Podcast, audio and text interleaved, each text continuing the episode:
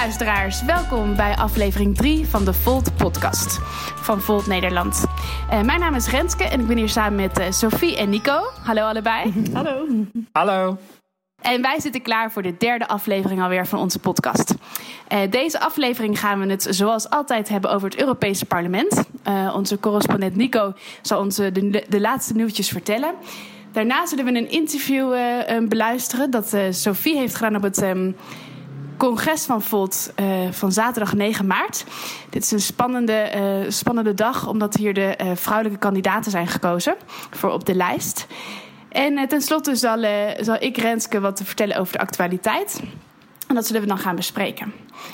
Dan geef ik hierbij het woord uh, aan Nico. Ja, er zijn uh, grote nieuws bij het Europese Parlement over auteursrecht. Uh, er is een nieuw akkoord um, over auteursrecht in het Europese parlement, die uh, nog niet is gestemd, maar de regels zijn gemaakt. Um, het idee ervan is een balans te maken tussen de grote techbedrijven en uh, creati- creatives, bijvoorbeeld uh, journalisten, artiesten, um, om uh, een uh, eerlijke akkoord te hebben. Um, we weten allemaal dat uh, sinds de internet, Napster, dat uh, er zijn nieuwe regels in uh, hoe we gebruiken de, de werken van artiesten, muziek en de andere dingen. En tot nu zijn de regels best wel uh, uh, takedown rules. Bijvoorbeeld um, als ik als YouTube, uh, ik laat mijn users uh, wat ze willen uploaden um, en niemand kan me aanklagen. Ja. Maar dat kan toch wel nu? Bedoel je dat het nog niet komt? Dus, nu, dus tot nu, de regels werkt dat uh, alle users kunnen uploaden wat ze willen. Ah. Maar de verantwoordelijkheid van YouTube of andere websites zijn dat als ze weten dat iets mis is, dat daarna de iets doet. Oh, ja, ja. ja. Um, Dus ik kan zelf als artiest een klaag uh, maken. Uh, en dan daarna moet YouTube iets doen. Ze hebben een periode van, weet ik niet, dertig dagen of zo. Um, en, en dat is wat belangrijk is. Uh, een nieuw idee is voor grote bedrijven. Um, het hoeft niet een filtersysteem te, te zijn. Maar echt, het wordt een soort van filter. Te vinden wat de, de werk van een bekende artiest is. Of uh, journalist of andere rechtshouder. Zodat uh, uh, je hebt niet deze periode. Uh, het idee van, de, van, de, van het parlement is dat dit is beter voor uh, journalisten, artiesten. En de verantwoordelijkheid daarvan ligt dus niet meer bij de artiesten zelf. Want dat, ik ben altijd een beetje huiverig als het gaat om uh, dit soort privacy of uh, hoe heet het, vrijheid van uh, internetbeperkingen. Tegelijkertijd denk ik, als dit inderdaad zo is dat een Nederlandse journalist of een Europese dansgroep, um, iemand die iets maakt en dat wordt ten onrechte op het internet gezet, zeg maar. Dus um, dan zijn zij niet zelf ervoor verantwoordelijk dat het eraf wordt gehaald. Maar het is eigenlijk het bedrijf wat het op het internet zet. Dat kan Vimeo zijn of Facebook of YouTube. Um, en die zijn er eigenlijk voor verantwoordelijk om die check te maken. Lijkt me wel ja, complex. Dus, ja, ja, ja. Dus um, het idee is dat Google heeft al heel veel betaald om uh, in geïnvesteerd. Ja, ik denk uh, miljoenen en miljoenen van euro's in een systeem om te vinden wat is uh, copyright of niet. En nu dat het bestaat, het idee is, ja, ik kan niet meer zeggen, ja, wij wisten het niet. En dan in, in, de, in de tijd ervoor, ja, geld te ontvangen van de werken van andere mensen. Dat is het idee. Um, tegelijk zijn er veel um, mensen zijn een beetje bang voor wat het betekent. Ja. Dus als je een klein bedrijf bent, heb je niet de software voor een grote filter. Nee. Um, Ja, dus, dus als je een journalist bent, denk ik dat het goed voor je is. Yeah. Ja. Ook als je Beyoncé bent. Ja. Uh, het is meer werk, meer geld die uh, Google en de grote bedrijven moeten betalen. Er is ook meer verantwoordelijkheid voor kleine bedrijven die nu misschien niet zo streng, maar nog moeten laten zien, we hebben ja. zoveel mogelijk gedaan ja. dat uh, eerlijk is voor ons. Ja. Je ziet online ook van de, van de grote uh, Ars Technica en Wired, dat ze zijn een beetje bang voor. Omdat het leek een beetje als uh, het soort van regel dat dit is wat wij willen hebben. Uh, we weten dat de technologie nog niet prima is, yeah. maar dat is jouw probleem. De, het parlement maakt de regels en het is uh, het werk van de bedrijven om de regels te volgen. En als er nog geen oplossing is, je moet hem uitvinden. Ja, ik weet ook dat de, de Piratenpartij, die heb je ook je hebt natuurlijk in Nederland en meer, je hebt meerdere pirate parties uh, in Europa. Die zijn ook heel erg anti uh, dit voorstel. En die, vinden het, die noemen het eigenlijk ook een soort van verkapte vorm van censuur. Dat is natuurlijk niet letterlijk, maar in ieder geval omdat die software inderdaad nog niet Uh, technologisch goed genoeg is om het goed te doen, kun je er eigenlijk ook mee censureren. Dus dat is ook wat je dan juist weer niet wil in een democratie. Dus die discussie die heb ik wel voorbij zien komen op internet. Dat, dat, dat het een lastige is. Ja, ja. Nou, Nico, ontzettend uh, bedankt voor deze update. Dat, uh, het klinkt inderdaad als iets wat ook een beetje nog omstreden is. We hebben al wat uh, voordelen zoals uh, nou, voor bepaalde fotografen, journalisten, mensen die echt uh, problemen hebben om uh, hun auteursrecht te beschermen, klinkt dit als uh, iets positiefs. Ja, het ligt natuurlijk maar aan wie um, ermee aan de slag gaat. En uh, ja, het ligt iets als censuur ook wel op de loer. Dus ik ben heel benieuwd en uh, fijn dat je voor ons dit bijhoudt. En um, wellicht kan je ons binnenkort nog een update geven.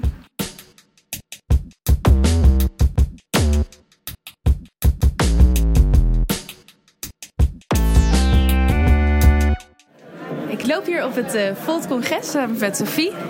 En uh, we gaan even op zoek naar de vrouwelijke kandidaten om hun uh, wat vragen te stellen. De stemmen zijn nog gegeven, maar nog niet geteld. Ik sta hier nu met uh, Nielever, midden in het uh, gedruis van het Volt Congres. En ik wil eigenlijk vooral weten, wat is voor jou het Europa-gevoel? Het Europa-gevoel is echt um, trots zijn op wat Europa heeft bereikt. Na de enorme zwarte pagina's van de Tweede Wereldoorlog, wat Europa heeft bereikt is echt uniek.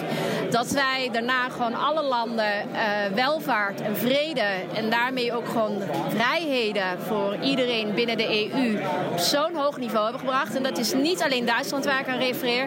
Denk ik ook aan Spanje en Portugal, die ook echt hele lelijke geschiedenissen vandaan zijn gekomen. En dat is tegelijkertijd ook mijn huidige zorg. Dat wij weer wegdraaien daarvan. Dat te weinig mensen dat nog als besef hebben, historisch besef. En dat daarmee het risico bestaat om gewoon het mooie Europa, wat meer is dan een economische samenwerking, maar ook vrede en welvaart brengt, om dat gewoon kapot te maken. Maar ik zou dat gewoon eigenlijk nog verder willen versterken en verdiepen. Ja. Ik sta hier nu voor Bibi, die ook topkandidaat is voor Volt Nederland.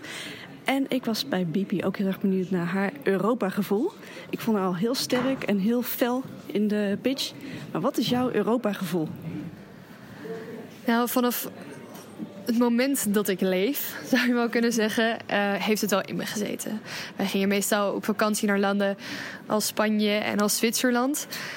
En ik denk dat het aan het begin is dat je het niet actief merkt, dat je toch een unie hebt en dat je al deze privileges hebt voor een reden. Um, en dan op een gegeven moment begin je te realiseren van wow, dit hebben mensen in elkaar gezet. En dit is eigenlijk best wel bijzonder als je kijkt naar alle ruzie in Amerika en al het gezeik in China met een soort dictator die, die zich dan democratisch noemt. Mm. Wij hebben zo'n bijzonder construct met elkaar gebouwd. We hebben gewoon al zeventig jaar geen oorlog. Hoe insane is dat? En langzamerhand, des te ouder ik word, begin ik me meer actief te realiseren wat dat eigenlijk inhoudt en dat er aan gebouwd moet worden. En dat het verbetert en verbreed mag worden. En dat is hoe Europa nu in mij zit. Vandaag stond eigenlijk in het teken van vrouwen. Het was echt een soort girl power gevoel. En ja, het voelt heel tof. Ik ben er heel blij van. Uh, wat voor verschil wil jij als vrouw maken in Volt? Of in de politiek überhaupt? Nou, wat voor mij de grootste rol heeft gespeeld, want uh, ik heb nog niet veel echt discriminatie uh, meegemaakt op basis van mijn gender. Maar wat ik wel meemaak is hoe Um, hoe vanaf jongs af aan de rol van vrouwen op je gelegd wordt. Dus als je kijkt naar speelgoedwinkels, waar je een blauwe pijl hebt en een roze pijl. En roze gaat lekker naar baby's en babyborn en keukentjes. Als we dat zeg maar als volwassenen zouden zien, zouden we dat absurd vinden. En toch leggen we het voor aan onze kleine kinderen, die nog helemaal moeten bedenken wie zij zijn en wat ze later willen worden. En dat is zo'n deel van onze samenleving geworden, dat niemand meer de vrijheid krijgt om zijn eigen kant op te gaan. En dat is voor mij uiteindelijk het belangrijkst. Ik ben hier nu met uh, Juliette, ook weer een van de topkandidaten voor Volt Nederland. En ik ben eigenlijk vooral benieuwd, zeker naar jouw feministische betoog, hoe kunnen vrouwen het verschil maken in de politiek? Ik denk dat vooral vrouwen het verschil kunnen maken om vanuit hun oogpunt echt, echt naar de huidige politiek te kijken. En echt bepaalde standpunten te, te verkopen en daar ook sterk voor te staan. Dat ze realiseren dat er nog wat moet veranderen als het gaat om politiek. Ik denk dat uh, een, een aantal weken geleden was er natuurlijk honderd jaar uh, vrouwenkiesrecht. En ik vond het super mooi om te zien dat vrouwen daarbij stilstaan. Want ik denk dat er... Ik moet op mijn woorden letten, maar ik denk dat er te weinig vrouwen stilstaan bij het feit dat dat dus pas honderd jaar kan. Dus ik denk als je al vrouwen in de politiek hebt die daarachter staan, dat verkopen en dat meebrengen en uitdragen, ik denk dat je dan al een verschil maakt. Je kan, je kan daarin meegaan, want vrouwen kunnen van nature uh, meegaander zijn dan mannen. Maar als jij het niet eens bent met je salaris, dan ga je daar niet in mee. Ja. En toen dacht ik, misschien kunnen wij op een gegeven moment wel een soort training organiseren. Of een soort van, ja, gewoon een vrouwencursus. En een soort weerbaarheidstraining. Dat je zegt, nee, ik, dit is waar ik voor vraag. En dit is wat ik dan ook ga krijgen. En ik ga niet mee in het idee van wat jij wil. Als we daar, uh, gro- weet je, grote inderdaad acteurs, uh, actrices, grote sprekers bij kunnen betrekken. En daar echt een women's festival met dus een doel van maken. Met een hashtag misschien ook. Ja, oh ja. Geen zeker. MeToo-hashtag, waarin dat is ook heel nodig geweest. Maar waarin het gewoon ging over de vrouwen-slachtofferrol. Dat je zegt... Een andere hashtag waarin het gaat over ja. de vrouw die gewoon in haar eigen kracht staat. Ja. Maar, heel maar dan mooier. Maar nee, dan maar het is, en dat is zo, want dat is zo nodig. En als wij juist een, een, een workshop organiseren die niet uh, een, een soort van negatieve uh, lading kan krijgen, maar juist een positieve lading van oké, okay, we werken ergens naartoe en we willen juist dat, uh, dat vrouwen hier empowered uitkomen. Want je vrouwen zijn al super empowered tegenwoordig, maar we kunnen hier gewoon aan werken met z'n allen. En ik denk juist als, je, als wij zo'n, zo'n avond organiseren, zo'n workshop en daar echt een event omheen bouwen, dat het zoveel positieve energie met zich meebrengt. En dan het hele image van de feminist gewoon weerbaar maken. Dat is ze natuurlijk al. Ze is al weerbaar. Maar juist door, door dat soort evenementen te organiseren, juist laten zien van oké, okay, um, wij zijn hier en we gaan niet weg. En voor, wat voor rol zie je daarin voor mannen? Zijn mannen ook feministen? Tuurlijk, mannen zijn ook feministen. En ik, de, feministen. En ik denk dat, ze, dat we ze daar zeker bij moeten betrekken. En zo'n training kan voor iedereen zijn. Maar echt, de training is wel voor alleen voor feministen. En of dat nou man of vrouw is, dat maakt niet uit. Ik ga hier Doken interviewen. Ik was ook heel erg onder de indruk van jouw speech, omdat jij heel erg echt met de poot in de klei staat. Vond ik echt heel tof. En ik vind jou geen standaard politicus. En dat vind ik een compliment. En ik hoorde ook dat jij uh, een begnadigd dichter bent. Dus ik was eigenlijk wel heel benieuwd. Want in jouw pitch kon je geen gedicht voordragen vanwege de tijd. Wij willen eigenlijk heel graag wat van jou horen. Van jouw gedichten. Hartstikke leuk. Maar ik zal een stukje voordragen van een Volt Nederland light verse gedichtje. Ik schrijf veel gedichtjes, omdat ik inderdaad met één been op de stoep en één been in de goot sta. Ik voel me heel verantwoordelijk om ook op te komen voor alle mensen uh, die zich niet meer kunnen identificeren met politiek en zich. Euro- oh ja. Europa, Europa, Europa. In heel Europa is er niemand zoals wij. Europa, Europa, Europa. En dan een ander geluid, een nieuwe partij. Niet tegen, maar Volt, we love E U. Let's fix it, stop in het hier en nu. Paars aan zet, een nieuw geluid. De paden op en huisjes uit. Van Haagse bluf tot Brussels lof. Positiviteit en sterrenstof. Is Volt in alle staten. Dichten we kloven, vullen we gaten. De nieuwe Europese storm. Begon klein, maar groeit enorm. Hopen wij de Europese bubbel te doorbreken. Van laag en hogerop van wal te steken. Hebben we dromen, idealen, mooie praatjes en verhalen. Van dikke ik tot samen wij. Voor hem, voor haar, voor jou en mij. Bevindt Volt zich in alle lagen, van jong en sla tot oud vandaag. Want de wereld begint hier en nu, op macroniveau en het individu. We zijn er één voor allen, alle voor één. Met huid en haar, van top tot teen. Met Duitse worst en Franse brie, Pools bravoure in theorie. We drinken ook bier naast witte wijn. Dromen groot, beginnen klein. Van platteland tot in de stad, in het café en in de bad. De verklaring van Amsterdam en het Volt Congres. Geen wijzende vingers, maar goede les. Iets meer menselijke maat in de taal die iedereen verstaat. Van Brexit, burgers, boerenballen, mens in plaats van cijfers en getallen, gaan wij voor inhoudelijk debat en democratie, sociale inclusie en empathie. Van hoofdpijn... Ja, hij is misschien al een beetje te lang. Oh, ja jongens, jullie mogen me afkappen hoor. Lullen en poetsen. Van hoofdpijndossiers en kop in het zand tot het pan-Europese hand in hand.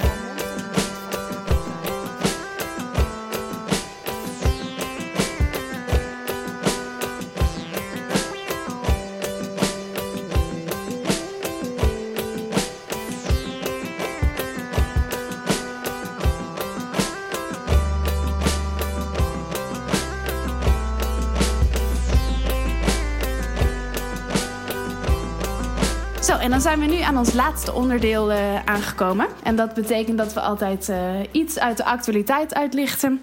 En um, ons uh, ja, Volt perspectief van onze eigen meningen daarover gaan discussiëren.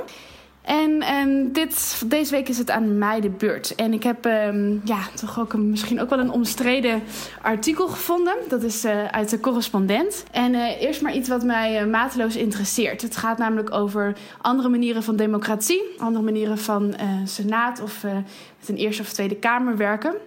En uh, dit is iets wat... Uh, niet alleen meer een, een theorie is, maar ook uh, daadwerkelijk in de realiteit wordt gebracht. Namelijk een systeem gebaseerd op loting. En uh, deze loting, uh, dat, uh, dus zeg maar een, ge- een geloten senaat, zeg maar, uh, gaan we doen in een van de allerkleinste staatjes van heel Europa. Dat is namelijk het Duits-talig België, ook wel Oost-België genoemd. Uh, ze zijn heel lang bezig geweest. En met ze bedoel ik uh, experts en uh, politici uit verschillende landen. Niet ik. Um, maar er is heel lang gezocht naar een manier om burgers meer inspraak uh, te, te geven in dit, uh, dit mini-kleine staatje waar maar zesenzeventigduizend mensen wonen. En uh, er zijn eerst een aantal experimenten gedaan met burgerinspraak. Uh, Een beetje zoals jury duty, waarin dus uh, geloot wordt. Een aantal burgers krijgen dan bijvoorbeeld drie weekenden lang de tijd om zich in een uh, wetsvoorstel te verdiepen en daar vervolgens uh, advies over uit te brengen.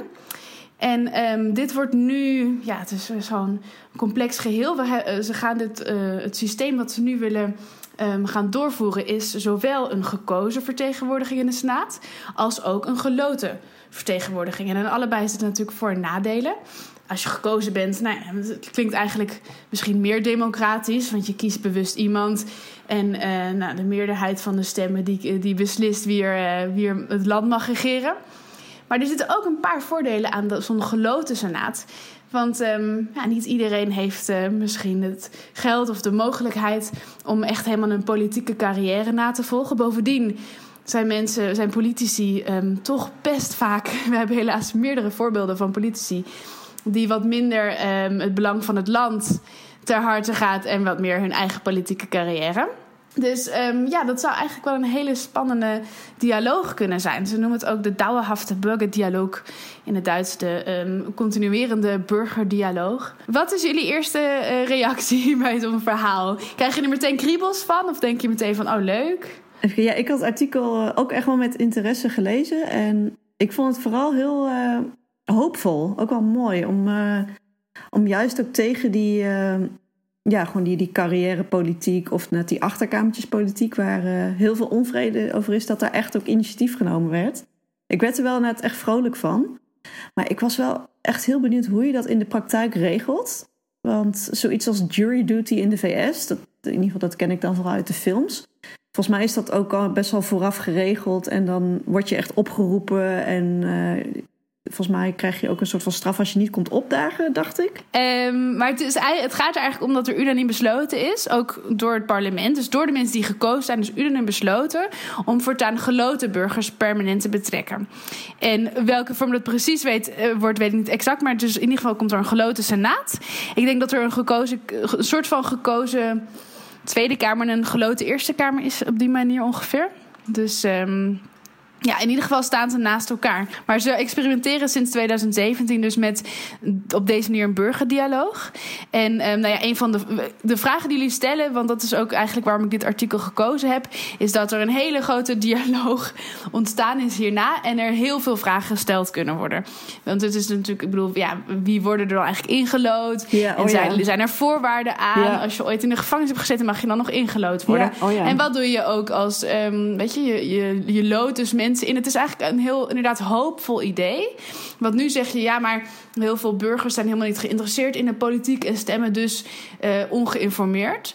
Uh, maar je zou het ook kunnen omdraaien en zeggen van ja, misschien als je, als mensen dus, als je ze dus een stem geeft en je zegt kom, je mag in de Senaat, je wordt ingelood, dat je je dan dus ook gaat informeren. Ja, bijvoorbeeld. Dat, zou, dat lijkt me heel spannend. Als je dan, want ik weet niet hoeveel uh, gewicht uh, die burgersenaat dan heeft. Maar kan bijvoorbeeld de burgersenaat de, gewoon de zittende senaat overroelen? Bijvoorbeeld als ze unaniem, uh, zeg maar dat de burgersenaat zegt nee en de, de regeringsleiders zeggen ja. In hoeverre dat dan... Uh, dan ben ik wel benieuwd hoe, je, hoe ze dat zouden oplossen. Ja. Nou, de geloten senaat kan in ieder geval wel um, dus de, echt de agenda ook bepalen. Dus die zetten dingen op de agenda. Oh ja, ja. Ja, die is een goede vraag, Sophie. Ik denk aan wat gebeurt in uh, Groot-Brittannië nu als het parlement zegt we weten dat we hadden een... Uh, uh, we hadden de Brexit, er was een stem...